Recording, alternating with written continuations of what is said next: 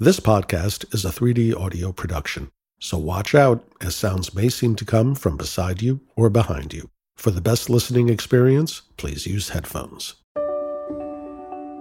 Hello, I wanted to take a moment to thank you for listening, and also to explain why you might hear ads like this before, during, or even after an episode.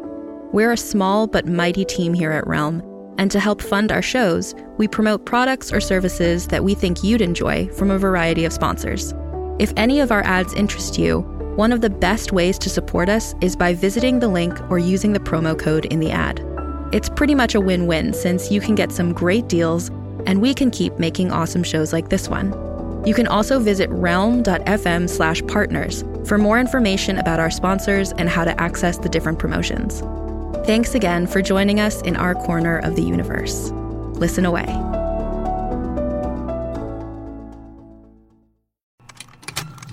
Contained herein are the heresies of Radolf Burntwine, erstwhile monk turned traveling medical investigator. Join me as I uncover the blasphemous truth of a plague ridden world that ours is not a loving God, and we are not its favored children. The Heresies of Radolf Burntwine, coming January 2nd, wherever podcasts are available.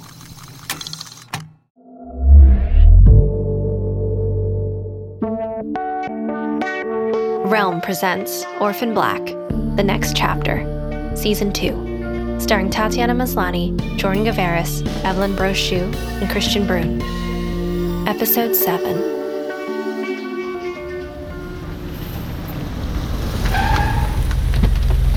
Cosima, what, what are you doing? I have to get to that appointment. You know that.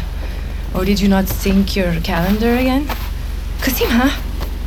Cosima had appeared out of nowhere, gestured to her wildly from across the street, and then pulled her into the back seat of an unfamiliar car. Her wife ignored her and addressed the driver instead. Go! Where are we going? Maybe you forgot that I had to fast for this gestational diabetes test, so, Sherry, if this is a surprise baby shower or something, I am not in the mood. It's not. Surprised by the flat tone, Delphine looked more closely at the woman sitting next to her as the car slid into traffic. You're not Cosima. Put your seatbelt on, Miss Cormier. We want to keep you and your baby safe. Delphine fastened her seatbelt, pulse pounding, resenting that she had to acquiesce to anything this impostor said. It's Dr. Cormier. And if you're concerned about my baby, maybe you should try not stressing me out by kidnapping me. Now that she was looking at the woman closely, she couldn't believe she had fallen for the masquerade. Yes, the clone looked like Cosima, of course, but there were subtle differences that became glaring the longer she looked. The wrong number of piercings in her left ear, dreads not quite the right length, and the clothes, while in the right style, were not ones that Cosima owned. Delphine tried to get a better look at the woman behind the wheel. Another clone, but no, she wasn't, she realized as the driver turned momentarily to her right. Delphine's head spun as her brain tried to fit the woman's features into the familiar cast and kept coming up against discrepancies. The woman's eyes smiled at her in the rearview mirror, and Delphine recoiled, horrified and fascinated by the face that was not quite Alita's, but almost. Had she been born a clone and had surgery to change her appearance? Or, and this was somehow even worse, had she tried to alter herself to look like a clone? Try to relax, Dr. Cormier. Don't tell me to relax. Where are you taking me? To a wonderful place, Doctor. You've been welcomed into the community of Haven. You work for Blythe Winston? We're privileged to number among her followers, yes. What is this about? What does she want with me? Blythe knows you and Dr. Niehaus succeeded in conceiving and that no third party donors were involved. She knows you perfected a procedure by which cells were harvested from both of you to create your child. And she knows you and your wife have seen fit to keep that breakthrough to yourselves. Blythe wants to persuade you to share that knowledge with our community. By kidnapping me? She could have just asked. There's no need for any of this. My wife and I always plan to share our success with others. Of course you did. Just as I'm sure you plan to tell us why you really inoculated all of us and with what. Just as you were going to tell us we're clones. That's what you do, isn't it? Share the truth only when keeping it to yourselves is no longer an option. Janice, enough. Don't worry, Dr. Cormier. You and your baby will be well cared for. The fake clone reached back to hand Delphine a bottle of water, still sealed. We have nutritious food for you and your baby, too. You don't have to worry. We've thought of everything. Every time they mentioned the baby, Delphine had to fight down her fear. She wanted to be calm. If she couldn't be, she would act calm. And at the first opportunity, she would fight back. She would have to hurry, though. Delphine caught a glimpse of a sign she recognized through the windshield. They were heading for the airport.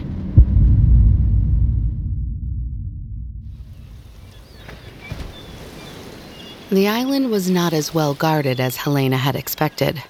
No killer drones buzzing the perimeter, no armed guards stationed along the shore, not even razor wire hidden below the surf. Helena spat, disgusted by the hubris. From her current vantage point in the jungle shrubbery on a hill overlooking the interior, she had to admit that the compound itself looked better guarded. There was the razor wire and the armed guards. Hmm, no drones visible, but perhaps they were used after dark. Raising a powerful telescope the size of her palm, Helena scanned the compound. Where is Brother Sestra? Focusing in on a figure sitting on a veranda, she recognized a clone's face. The one pumping water was also a clone, as were two others talking in the shade of a mango tree.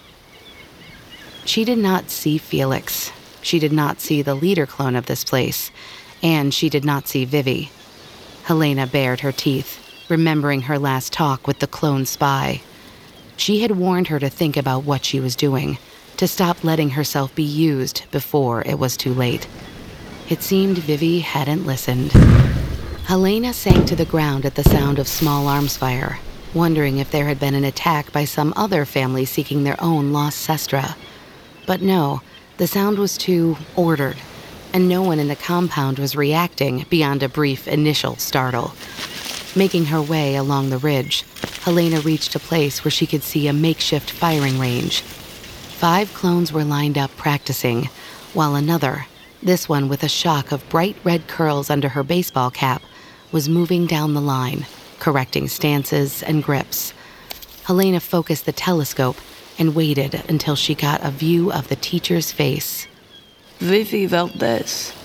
Yes, that was Vivi's broken nose. Not in danger. Certainly not a prisoner. So, what was she doing? Teaching Sestras to shoot? Vivi moved to a spot off to the side of the range and turned to speak to another clone Helena recognized Blythe. She moved with the confidence of someone used to giving orders. Helena couldn't hear what was said, but it ended with Vivi and Blythe sharing a hug. This time, she wasn't going to let Vivi off so easily. Find Brother Sestra. She found a sheltered place to make a discreet gap in the fence with her wire cutters and slipped through, keeping outside the compound.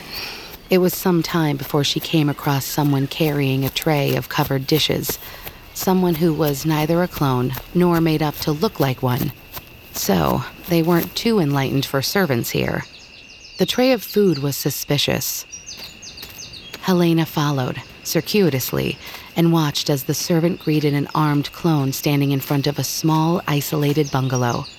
The armed clone opened the door, and the servant put the tray inside, then retreated immediately. Brother Sestra, got you. Helena would wait until dark, and then she would rescue him. And then she would see if laying waste to the compound was necessary after all.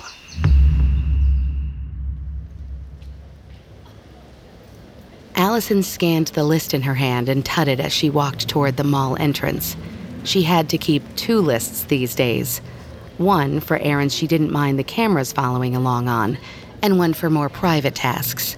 Find the lipstick that face sucking imposter wore when she sneaked down the set and kissed Donnie was definitely on the latter list. But somehow that was the one she had as the cameras followed her. Allison adjusted her pout to its more attractive version. She must have grabbed the wrong list. She would have to improvise. Instead of showcasing her organized side, she'd show off her spontaneity. She turned to the set of camera and mic operators. Well, gentlemen, ladies, and non binary folk, let's go. Uh, ice skating. Allison turned away from her documenting entourage, grimacing. Where had that come from? She hated rental skates. As she tried to figure out how she might get out of it, from the muted argument going on behind her, the camera crew wasn't thrilled about the idea either. Her phone pinged. Saved? She fished for it, grateful it was the chime of her regular phone and not her clone phone alerting her to yet another disaster in progress. Her phone pinged again while she was searching for it, then again. By the time she had unlocked it, the alerts were almost continuous. Allison flashed a coy smile at the camera crew. Sorry, I just need to check. She trailed off as she scrolled down, past all the new follows, to the first of the notifications. Allison Hendricks fan club followed you? Really? Allison scrolled a little further, just to make sure it wasn't a cruel trolling trick. But no, these didn't look like bot accounts. And there was a fan post and another and a. Was that an Allison Thirst post? It was. Tears stinging at her eyes, smile wider than ever, Allison swung back to the camera crew. Sorry, friends, no ice skating today. Thank fuck. I've got to get home and deal with this. Allison finished off with a wink and started back toward the minivan. Being with the clones of Haven, being anywhere within the compound, was giving Vivi a headache. It was a kind of double vision or cognitive dissonance. She could still see the group the way it saw itself, the way she had wanted to see it, as a safe and welcoming community for clones who felt lost and hurt. But she also couldn't deny what she now knew to be the truth. Blythe's Haven was a cult of personality centered around a dangerous narcissist. Assuming she got out of here alive, Vivi wondered if Arun would ever let her hear the end of it. It was actually a little easier during the ceremony Blythe insisted she attend. More cringy, to be sure, but that made it easier for Vivi to distance herself. The clones seated in the middle were talking excitedly among themselves, and Shannon was glowing in a way that made Vivi almost feel sympathetic again. But then Blythe entered, her expression rapt, and everyone started chanting. And that snapped Vivi right out of it again. Thank you all. Our ceremonies are always joyous occasions because we are together, but ascensions like today's are particularly moving. They represent the hard work of our sisters, their commitment to our shared happiness and safety, and what is possible for all of us to achieve. Vivi shifted uncomfortably. Something about the situation felt familiar, and she couldn't put her finger on what. It wasn't like the show Blythe had put on at the Sunday social. That had the feeling of a church sermon. This was something else. Someday, I hope, each of you will have the opportunity to experience this thrill and to know that you are qualified to go into the world as one of our messengers, protecting all of our sisters who have not yet been able to join us on Haven. It's a noble calling and a great. She's going on forever. It's almost like. Vivi froze. That was what this reminded her of. One of the long, mandatory high muckamuck speeches at the agency. No. The agency was was serious, was real. They recruited some of the best people in the world and and and they told you it was a noble calling and that it would be an amazing experience to be in the field and it was, but then what happened? They dropped you cold. Vivi glared, realizing Blythe was cut from the same cloth. She'd say anything she had to to keep these women under her control until she had no further use for them. Just like the agency. No, it was different. It had to be. Shannon was stepping up to the dais now. She was obviously trying to control her blossoming smile, and Vivi had to shut her eyes to close out the memory of when she was given a commendation and had worn exactly the same expression. Is the agency this much of a con? Vivi already knew the first thing Shannon would be tasked to do as a messenger take lethal revenge against her husband. That much was clear from the logbooks in the armory. The same was true for all the women Vivi had trained, believing she was teaching them self defense. Once again, she cursed her own willful blindness. She'd wanted to buy what Blythe was selling, and that made her complicit in whatever followed. Unless she found a way to stop it from the inside. She yanked her brain back to the present when Blythe called another two women up to stand with her. Neither of them were clones, although they were both trying their hardest, one with her face pancaked in cosmetics. And Laura and Emily both will soon ascend to near sisterhood. They have already given their spirits and their hearts to our cause. Tomorrow they will give up their faces and be remade by our surgeons. They will be reborn more perfect. They may not be clones on the inside, but by choosing to share our faces, they are affirming their commitment. They become closer to us and we honor them. More perfect? Vivi fought not to let her revulsion show. At least the agency. She had to stop there, because at some point over the last miserable six months, some department head had suggested she get surgery so as not to be immediately identifiable as a clone. She had never been sure if he was joking. Who among you has been made to feel cursed by our face? Blythe's gaze darted through the crowd, landing on Vivi's long enough for her to feel briefly pinned. Who among you has been alienated, abandoned, treated as if your very existence was unforgivable?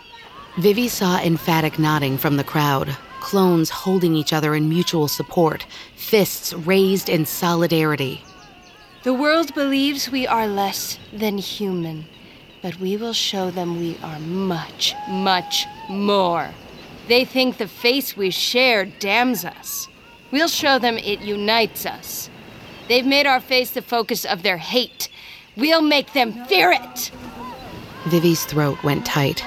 Blythe went on, stirring up her followers, calling on them to be prepared, for a reckoning was coming. Their energy was terrifying. If this were happening back on the mainland, Vivi would expect these women to riot at any moment. She's completely insane. It was past time Vivi put a stop to all this, before Blythe started sending clones off the island to cross people off her kill list. The question was, how? She had no way to summon help. Even if she could, cults were fragile, volatile things. When threatened, they could turn violent, and that seldom ended well.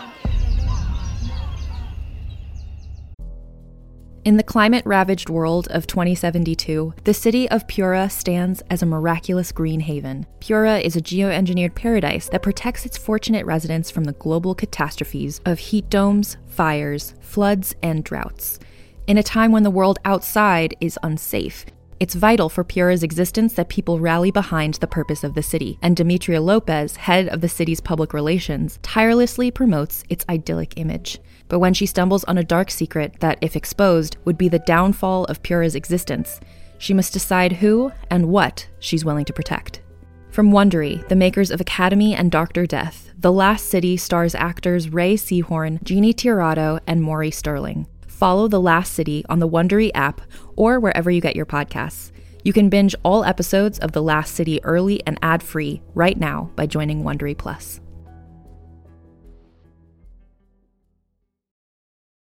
Hey there, this is Justin Bartha. I made a funny new podcast, King of the Egg Cream. It has the greatest cast in the history of podcasts with actors like Lewis Black, I'm torn by my feelings for two women. Bobby Cannavale, You can eat it, or if someone hits you, you can put it on your cut. Melanie Lynskey, I wonder what these marvelous things are that look just like boiled chicken feet. Jason Ritter, I can break things and pick locks and kill people. Michael Stuhlbarg, The whole point is to inspire people that they should make themselves better. Ari Graynor, No, don't whet its appetite. What are you, an idiot? me, Justin Bartha, That's not just any egg cream, that's a Lemke's special. and all narrated by the hilarious Richard Kind. This is the story of Harry Dalowitz and how he rose from nothing to become New York's King of the Egg Cream.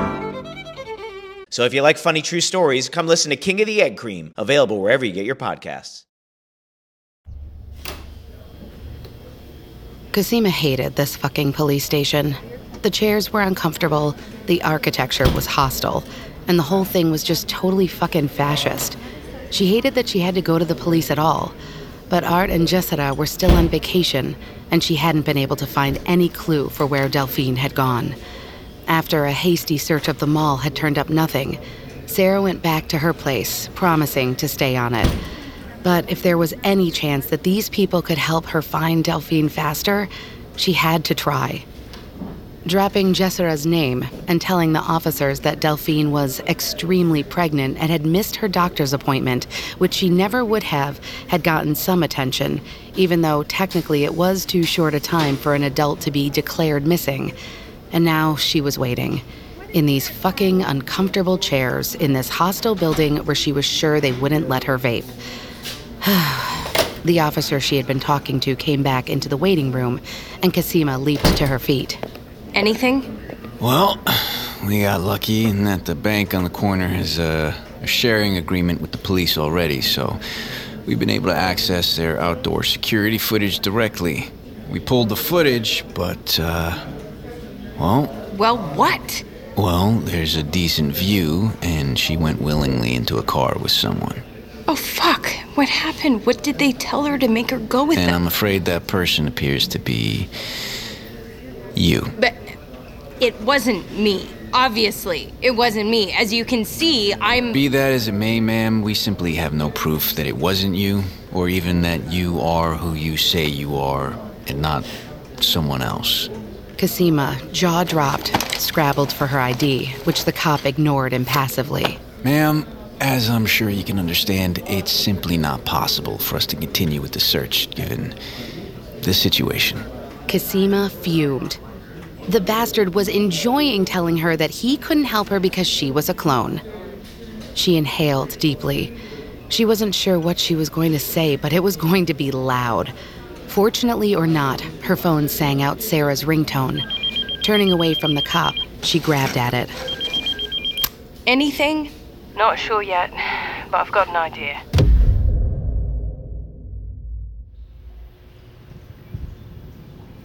Felix paced the 10 by 10 shed where Blythe's goons had tossed him. The walls were concrete covered in plaster, the metal door was locked, and the windows were little more than ventilation slits near the ceiling. The place was either too dim or too garish with artificial lighting. On the other hand, at least it was cool, and the food they brought three times a day was decent. Felix tried a few Count of Monte Cristo languishing poses, then considered using the time to work out and turn himself into a badass. But when he asked the cultist who brought him his food for some paints, they came with the next meal. Maybe Blythe was deluded enough to think he was still planning to do her portrait. Get fucked, Blythe. That feeling of defiance didn't stop him from jumping halfway across the room when the door creaked open and in walked Vivi. Stow it. Excuse me? Vivi slammed the door behind her and immediately prowled through the shed, quickly examining the corners, the single overhead light, and feeling along the edges of the cot that was his only furniture, before turning her attention to his paint supplies. You turn me in, you absolute traitor, and now you show up and you tell me to stow it? Vivi finished examining the paint supplies and leaned much farther into Felix's personal space than he was comfortable with. Okay, there's no surveillance in here. It should be safe to whisper as long as we put on a decent show for the guard outside. Let's get something straight, Felix. We aren't friends. We were never friends, so spare me your indignation and try to be smart about this. What's that supposed to mean? You fucking sold me out. I had to. Pinning the armory break in on you was the only way I could stay in play. Besides, if we both got nailed, who's gonna save your ass? It means you better start telling me the truth. What are you really doing here? Spying for your sestras, you useless British dork? Hey, I'm not a dork. Get me the fuck out of here. I'm working on it.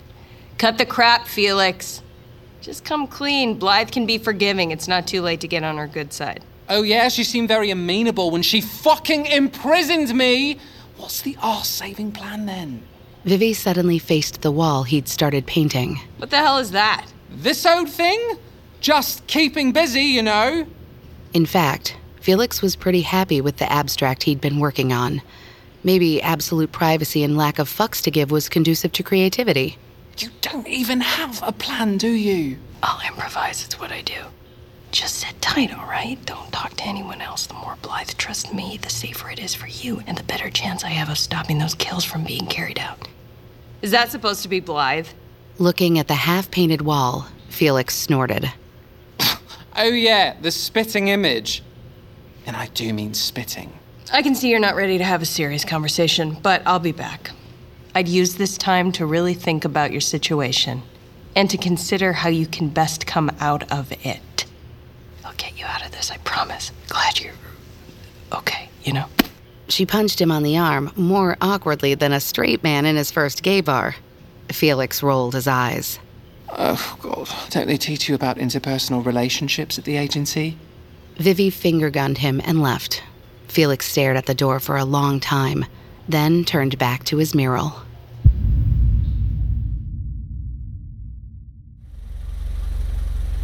Get out of the car, Dr. Cormier. They had driven around to the private section of the airport, and Delphine's hopes were sinking. There was no security control in that area, no one to alert. The small passenger jet that idled on the tarmac was emblazoned with the name Tethys. And once they got her on the plane, Please don't do this. I shouldn't fly in this condition. You can't put my baby at risk. that was a lie. She was only 25 weeks pregnant, and her obstetrician had told her she was fine to fly until week 36. It won't be a long flight, and we have a doctor on board. Get out now. We want to treat you well, but there are lots of ways we can make you uncomfortable without harming your baby. Delphine started getting out of the car, her hands shaking. If you stress me out, my baby will feel it. Then you better not get stressed. Delphine steadied herself, took two steps, and doubled over in her best imitation of excruciating pain. Something's wrong. Nice try, Dr. Cormier. Get up. Oh, my God. I'm not joking. Ah. It was a perfectly obvious ploy, and Delphine knew it. But she was gambling that her kidnappers were too interested in getting her safely to Blythe to take any chances. She wasn't disappointed. Damn it. What if she isn't faking? Get the doctor. The other woman ran to the plane. Janice still had an iron grip on Delphine's arm and was trying to pull her to her feet. Delphine kept yelling, curling her free hand into a fist where the clone couldn't see it, waiting for her moment. As she allowed herself to be pulled up, Delphine punched Janice in the face. The clone recoiled a half step, loosening her hold. Delphine wrenched her arm free and started running. God damn it! An aircraft hangar was just up ahead. If Delphine could just get far enough to be seen by other people airfield staff, security, anybody she'd be home free. She hadn't run more than 20 steps before she glanced back over her shoulder. Janice had already regained her wits and started after her. Delphine had no hope of escape. You're listening to Orphan Black The Next Chapter, starring Tatiana Maslany, Jordan Gavaris, Evelyne Brochu, and Kristian Bruun. Created and produced by Realm, your portal to another world. Listen away.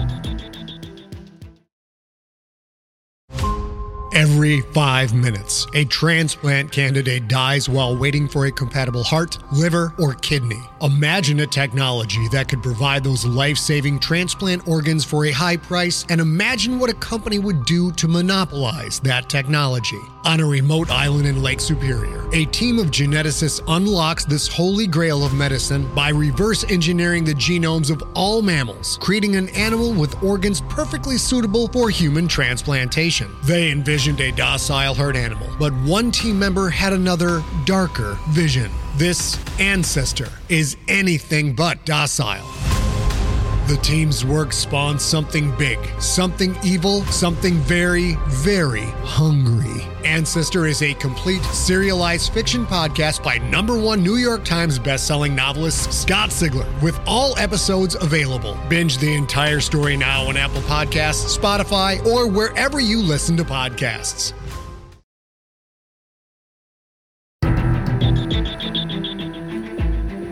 Orphan Black The Next Chapter, Season 2, is executive produced by Tatiana Maslany and stars Tatiana Maslany, Jordan Gavaris, Evelyne Brochu, and Kristian Bruun. based on the television series Orphan Black, produced by Boat Rocker Studios.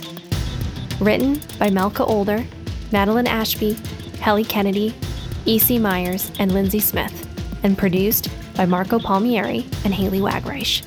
Associate produced by Nicole Otto and Diana Foe. And executive produced by Molly Barton, AMC Networks, and David Fortier, Ivan Schneeberg, and Jessica Shadlock of Boat Rocker. Performed by Tatiana Maslany, Jordan Gavaris, Evelyne Brochu, Kristian Bruun, Alyssa Zia, Vikas Adam, Taya Garland, Hudson Mako, Stephanie Shea, Daniel Bonjour, Stephanie Frame, Tiana Camacho, Kimberly Marable, and Nathaniel Kweku. Directed and produced by Kaylin West. Sound design by Rory O'Shea. Additional editing by Corey Barton. Musical theme performed by Two Fingers and composed by Amon Tobin. Music composed by Trevor Yule.